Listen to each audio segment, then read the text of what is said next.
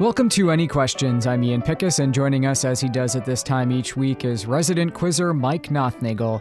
Hello again, Mike. Hello again, Ian. How are you? Oh, I'm doing well.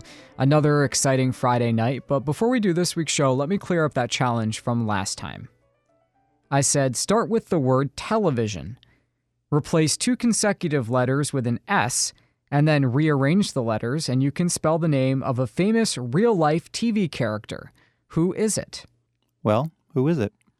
Well, if you swap an S in for the VI in television, you can use those remaining letters to spell Eliot Ness.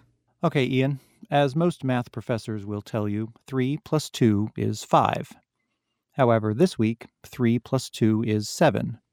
Specifically, each correct answer will be a seven letter word containing the letters T, H, R, E, E, plus two other letters. We'll see if you can figure out the answer without being told what the other two letters are, but I'll give them to you if you need them. Okay, that's a good deal.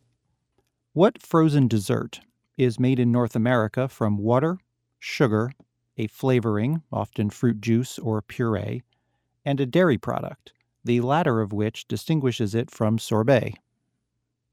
Uh, sh- sherbet? That's right. If you add a B and an S, you get sherbet.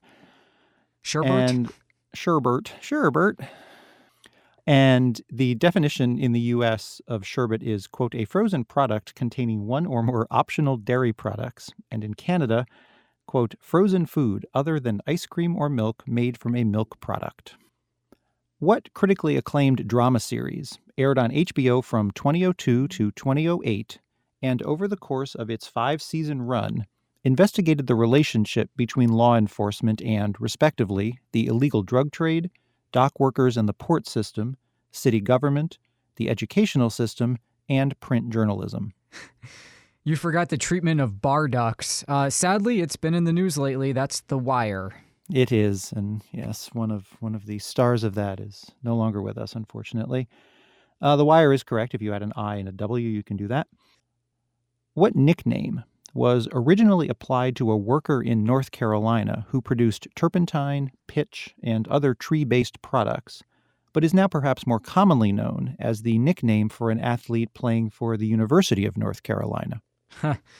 Tar Heel. Tar Heel is right if you had an A and an L. The first known use of that nickname was a lieutenant in 1863 who said, quote, I know now what is meant by the piney woods of North Carolina and the idea occurs to me that it is no wonder we are called Tar Heels. what unit of measurement, most commonly used to measure land, is equal to 10,000 square meters, or approximately two and a half acres? Let's see. Uh, we're adding um, an A here and a C for hectare? That's right. Hectare is correct. And finally, the first names of which two U.S. presidents fit today's category? Okay, that is a tough one. Um, one of them I'm going to assume is Theodore. Well, you'd have to add a few more letters than that to get oh, Theodore. You're right. Okay, is one Chester Arthur? Yep, Chester works in Chester Arthur. Give me the other two letters. Uh, for the other one, you need to add a B and another R. Oh, okay. Of course, now I can see that it's Herbert Hoover. Herbert works also, yes. Chester Arthur, the 21st president, Herbert Hoover, the 31st. Well, once again, Ian went five for three, three for seven, something like that. How well did you do? Quiz at wamc.org. Or you can visit wamc.org slash any questions for another look at this week's show, some extra credit, or this challenge. Mike? Start with the phrase 3 plus 2. Drop one letter, and you can rearrange the result to spell a seven letter word for things golfers use, and a four letter word for what they might be close to when they use them. What are the words? Mike Nothnagel is Associate Professor of Mathematics at the Culinary Institute of America and a crossword constructor for the New York Times Games Magazine and other outlets. Mike, I'll get to work on that challenge, and we'll be back at the same time next week. We will see you soon.